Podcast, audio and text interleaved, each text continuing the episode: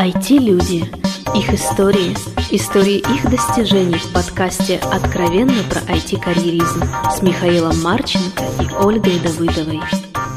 Всем привет, это 133 выпуск подкаста «Откровенно про IT-карьеризм». Хоть мы из Киева, но с нами есть Ольга Давыдова. И Михаил Марченко. Еще несколько выпусков она будет с нами здесь.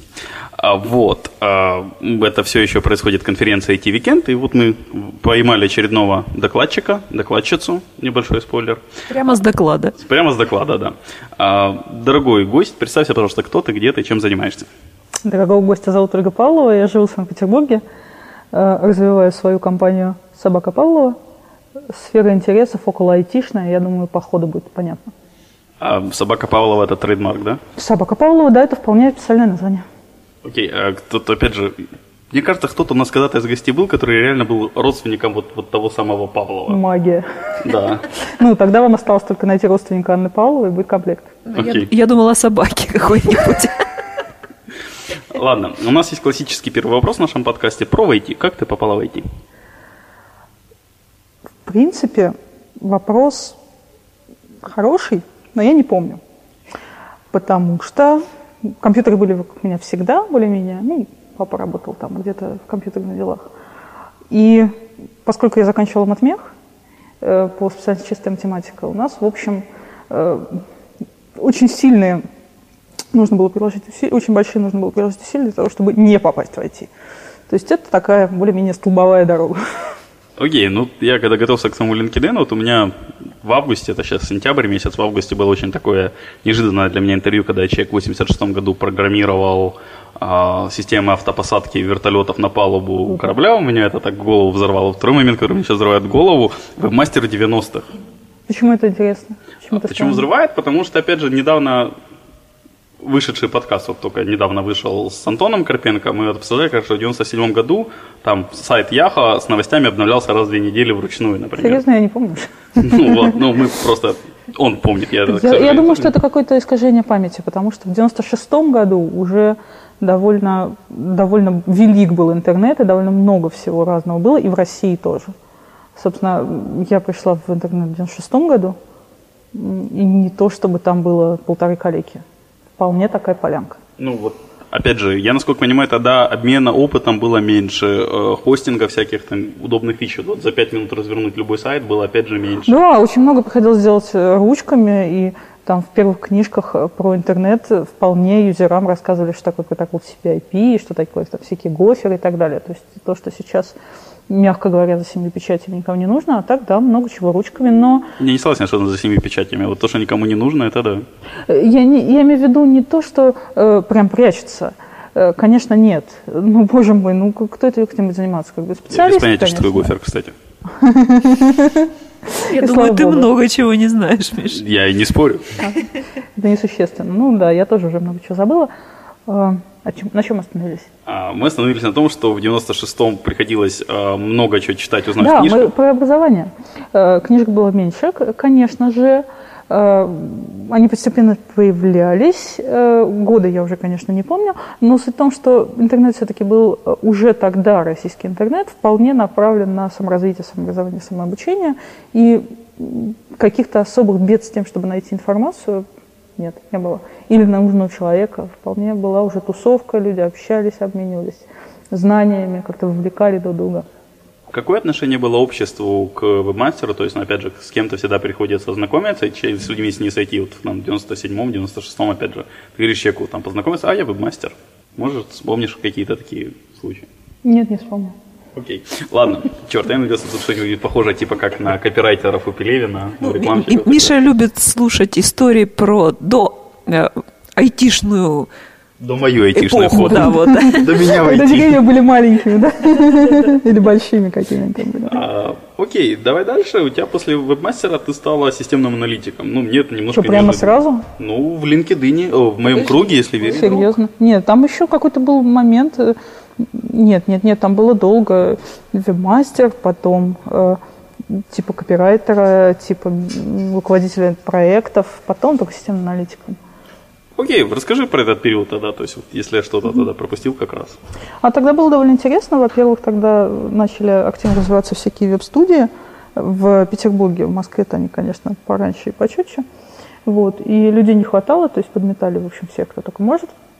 Я тоже попала в одну из таких э, студий э, из э, издательского дома. Вот интересный момент, что э, бизнес, реальный бизнес, очень быстро понял, что интернет нужен, и что интернет нужен внутри, и что нужны специальные люди, э, которых надо держать как бы, внутри компании, которые будут интернет развивать.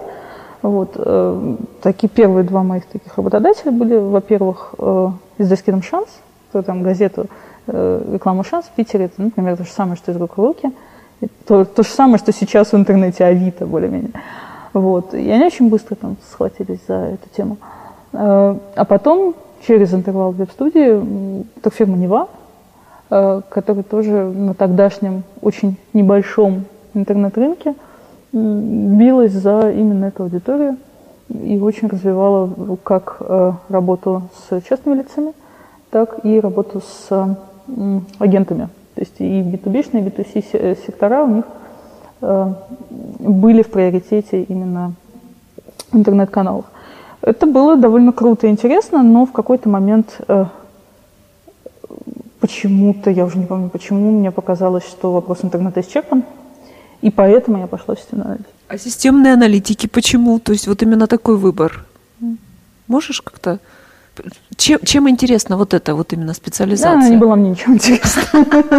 Это такая классическая карьерная ошибка, когда кажется, что за забором трава зеленее, потому что, ну как там, сложные сетевые системы Microsoft Windows, э, десятки тысяч пользователей, все эти задачи миграции, американские клиенты, ля-ля-ля-ля-ля, но все это звучит прекрасно, а на самом деле это просто оказалось не мое. То есть есть люди, которым это по фану, а мне это время очень дорого, в основном тем, что я поняла, что я не могу работать в системах, которые очень далеко отстоят от пользователя, от конечного э, клиента, который там с, со своими эмоциями, со своими потребностями, со своими странностями, своей жизнью.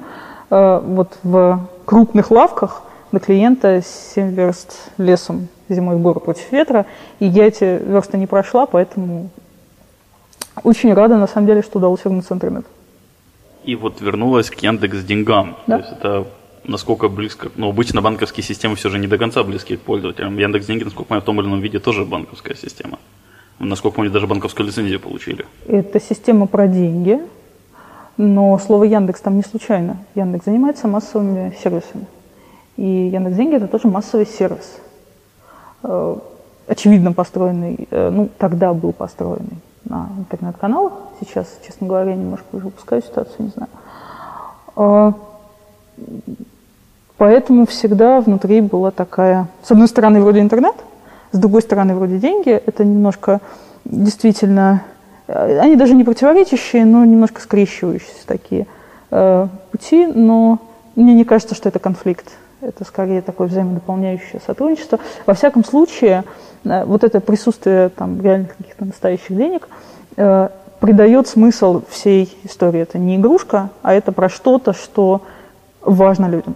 Мне просто интересно, чем заманили прийти в такой проект? Сама возможность работать с деньгами и с людьми? Или? Ну, э, как это, пятиминутка рекламы. Меня, наверное, довольно давно пытались заманить Яндекс с начала 2000-х годов, но тогда, тогда у них не было представительства в Питере, и у нас не получилось. Вот, а, а в Москву переезжать нет, не вариант? Нет, нет. А, это секрет, почему? Тут нет секрета, я просто не хочу. Ну, то есть Москва не нравится или? Я не могу сказать, Москва не нравится. Это там огромный город, очень интересный, там клево работать, но я просто не хочу. Okay. А в седьмом году так получилось, да, что я после, э, после выхода на работу опять системным аналитиком, там через некоторые, э, очень быстро поняла, что пора с этим завязывать, что вроде бы и люди хорошие, и задачи интересные, но не могу без вот этого пользовательского драйва. Вот. Э, и так вышло, что я даже по двум каналам одновременно спросил Яндекс, не хотят ли они меня. Оказалось, что хотят.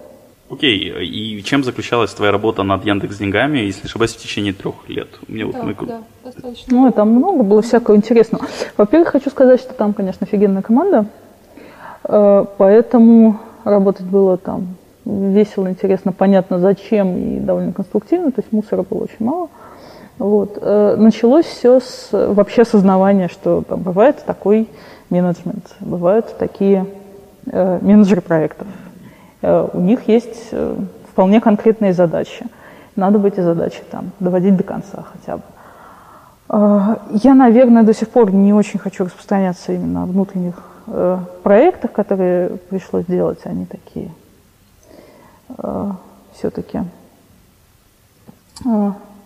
не хочу повредить каким-нибудь людям. Но это были такие технологические сложные проекты, потом организационно, потому что, собственно, я пришла до, первым менеджером, собственно, вот этой вебовской интернетовской части, которую раньше менеджерили силами Большого Яндекса, а потом передали мне. Потом э, удалось э, после некоторых там технических э, улучшений организовать отдел, и поскольку никто так особенно не понимал, как это отдел менеджеров и что вообще с этими бесконечными проектами делать, э, немножко, э, немножко методически эту тему развить, ну, людей найти, научить, как-то выпустить на столбовую дорогу. Э, и, в общем-то, все. И на этом работа более-менее закончилась. Поэтому, ну, она заняла там три года. Это довольно большой кусок – ну, все хорошее кончается. Это тоже кончилось. И что же тебя тогда потянуло, причем ненадолго, в нетрику? Это меня как-то удивило. Меня совершенно ничего не потянуло. Надо понимать, что есть некоторые реалии, реалии против которых не, не попрешь. И в Петербурге не могу сказать, что прям такая прекрасная обстановка с специалистами моего уровня. То есть э, работа вроде как и есть, а вроде как и нет. И в тот момент мне просто пришлось э, брать то, что дают.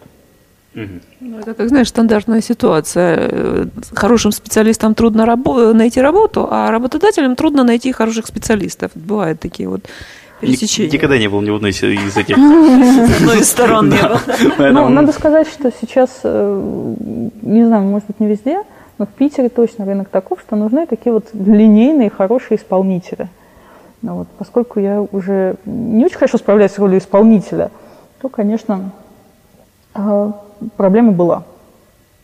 Мне кажется, это сейчас характерно, в принципе, всему рынку. По-моему, в Украине это не принципиально отличается. Ну, опять же, с двух сторон. Слишком много исполнителей, как на мой взгляд, HR-ский.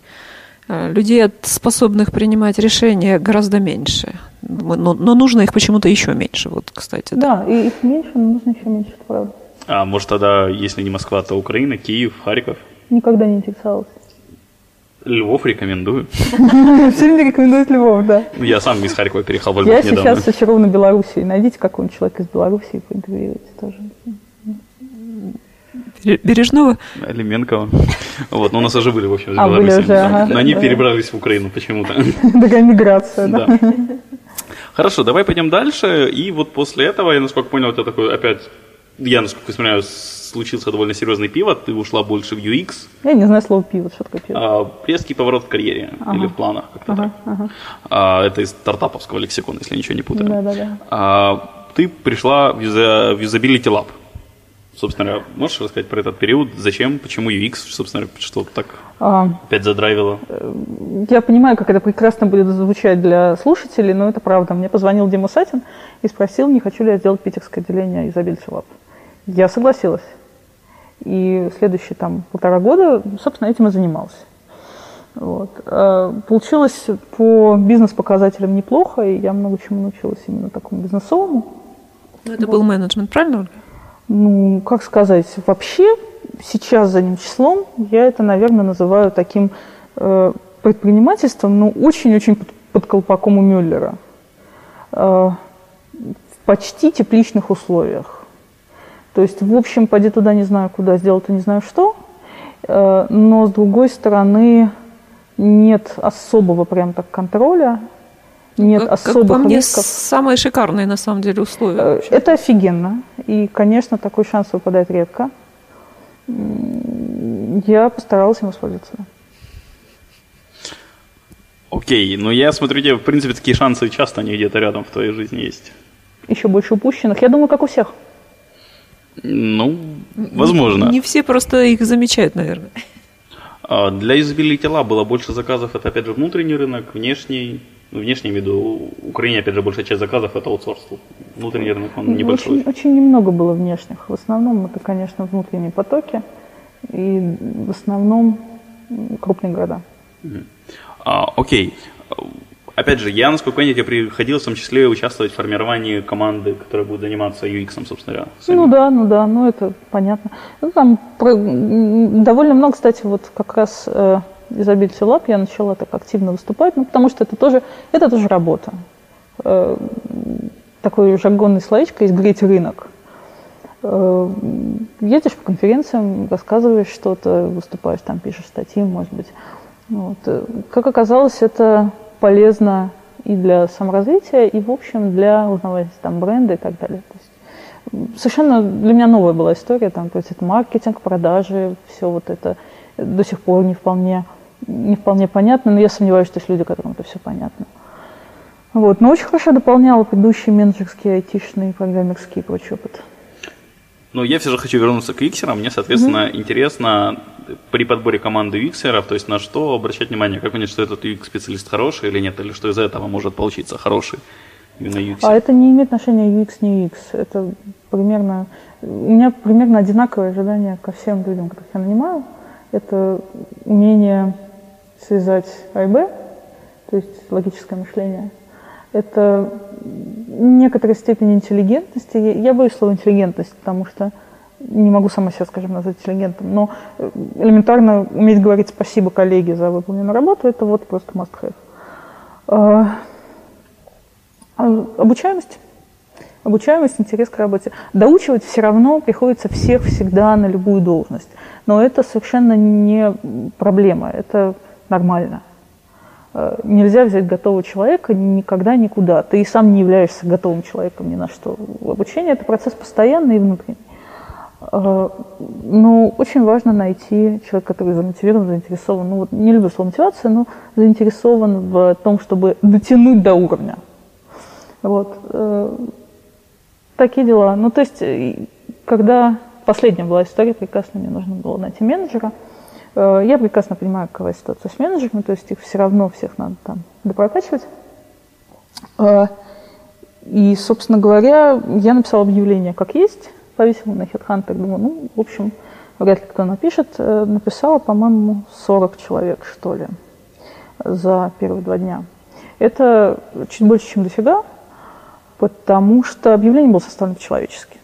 Не про то, что нужно мне, а про то, что я могу дать этим людям и про отношения, и про развитие, и про задачи и так далее.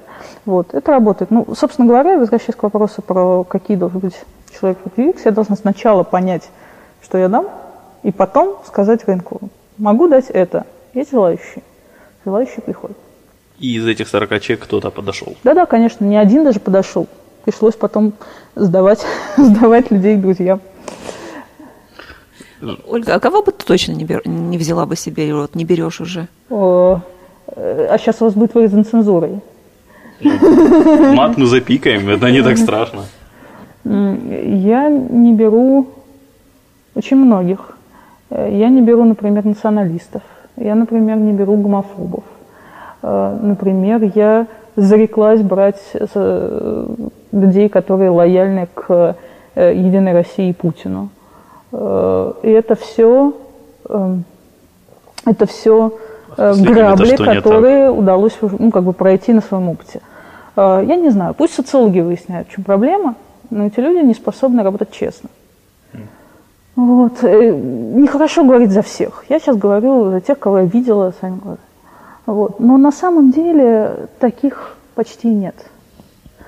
Вот. То есть, а, вот еще что. На должности, которые там связаны с менеджментом и так далее, я не беру людей, у которых э, плохой русский язык.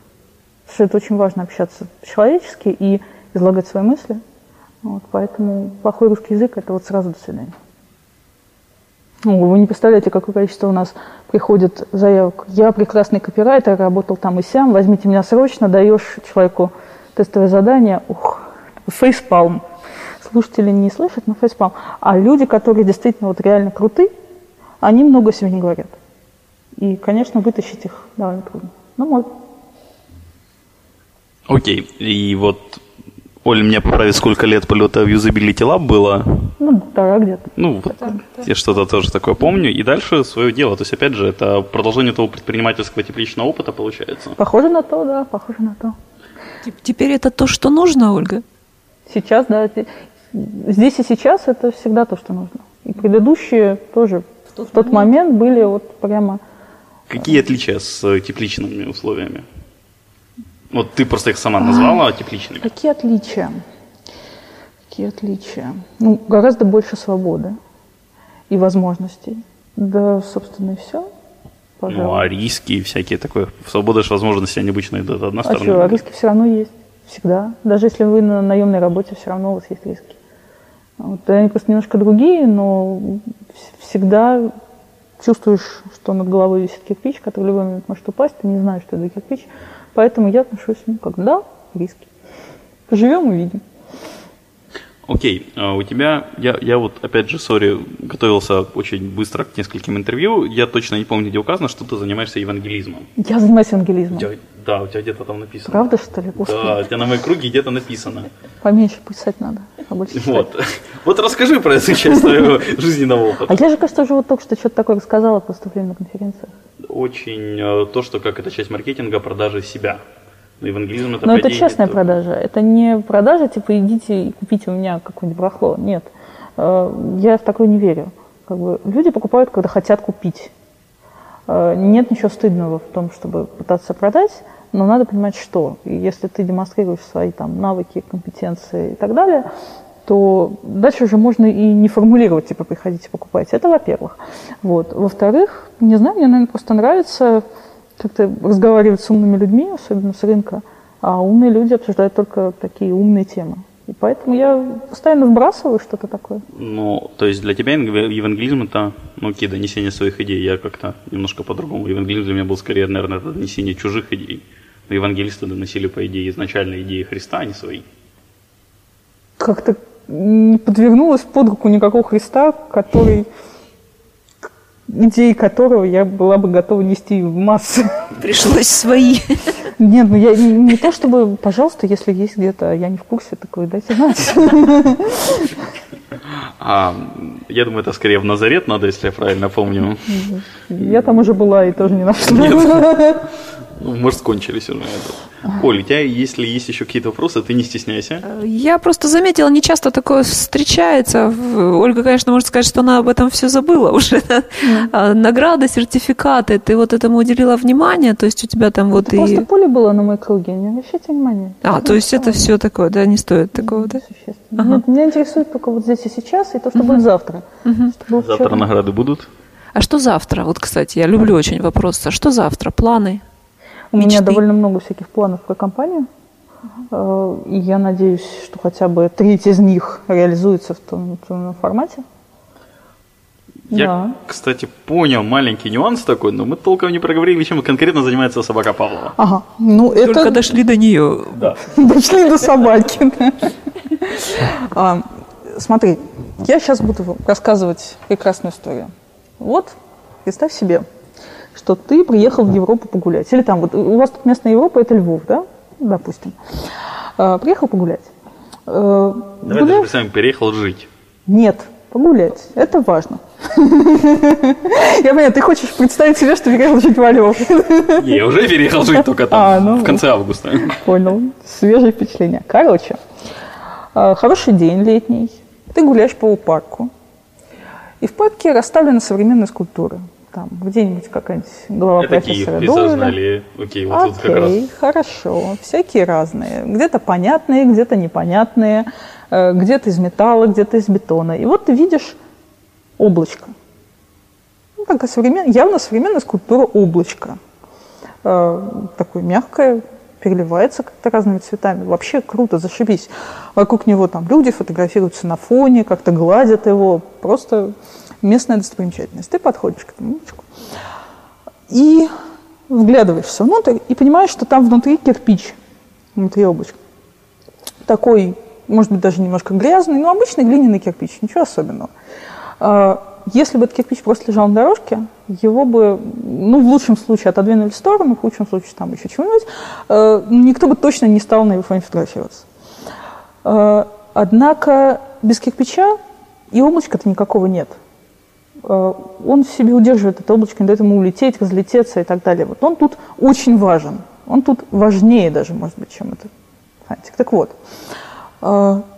собака Павлова – это такое облачко, вокруг IT-разработки, вокруг технической разработки, которая не очень рвется э, показывать себя широкой публике, э, не очень умеет с этой широкой публикой коммуницировать, и которому, в принципе, нужны какие-то фантики, сервисы, э, оболочки. Это продюсирование получается? Это ну, продюсирование пока еще не освоенная затея. Это управление проектами, это аналитика, это проектирование там, интерфейсов и вообще пользовательского взаимодействия, это контент.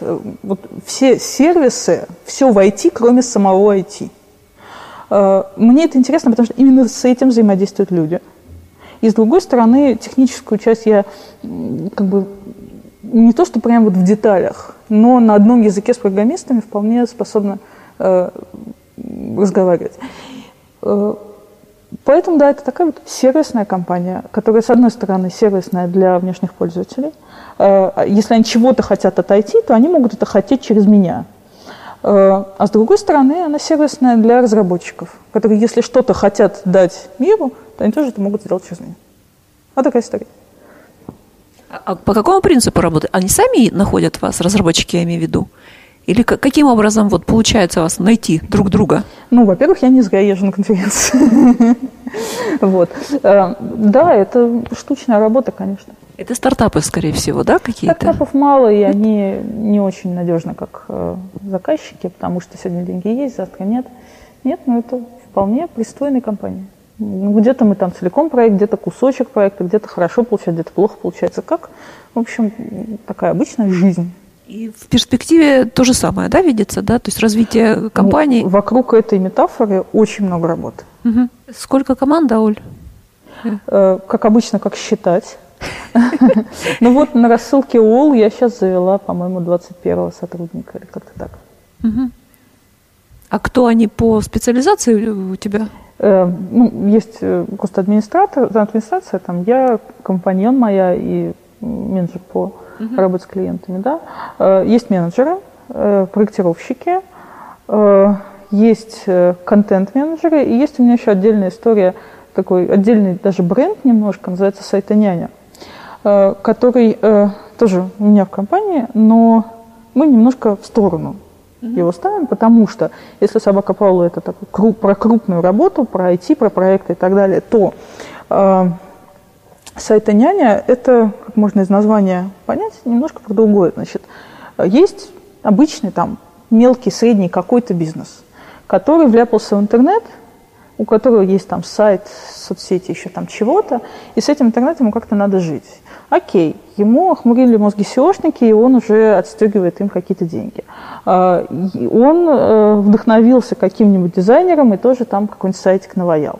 А, хорошо, хозяйство есть, но оно, в принципе, это хозяйство либо пустое, либо сильно замусоренное э, каким-то невнятным контентом. То есть э, посмотрите с точки зрения пользователя. Приходите на сайт, и иногда вы даже не можете понять, это в этом городе. А как им позвонить? А где они находятся? А как у них, какое у них место э, э, расписание работы? А продают они то или не продают они это? Ну вот как бы вопросы такие простые, понятные. Просто расскажите на своем сайте. Но они не рассказывают. Ну почему? Потому что нету людей, ну как нету. Они есть, но как бы трудно обычным бизнесменам, мелким, трудно воспользоваться этим как сервисом. Трудно прийти куда-то и сказать, я хочу, чтобы у меня на сайте вот фотографии открывались так, а еще я хочу написать про новые конфеты. Э, и э, ему не будут там парить мозг всякой технологии, а просто возьмут там доступ и сделают. Вот э, мои сайты няни – это как раз те самые люди, которые предоставляют сервис по контент-сопровождению, условно, сайта. Ну, можно сказать, что это контент-менеджер. Ну, есть нюанс к вопросу HR. Значит, во-первых, я немножко устала от тотальной безграмотности молодых людей и просто поставила себе планку, что там крайне-крайне-крайне желательно, чтобы сотрудник был 35 и выше. Моложе по двум причинам неинтересно. Во-первых, действительно очень плохая, очень плохой уровень образования, вот резко видно. А во-вторых, э, не очень понятно, зачем молодым людям заниматься вот этой мелочевкой, если у них там карьерных перспектив гораздо больше в таких серьезных задачах, и в любом случае уйдет.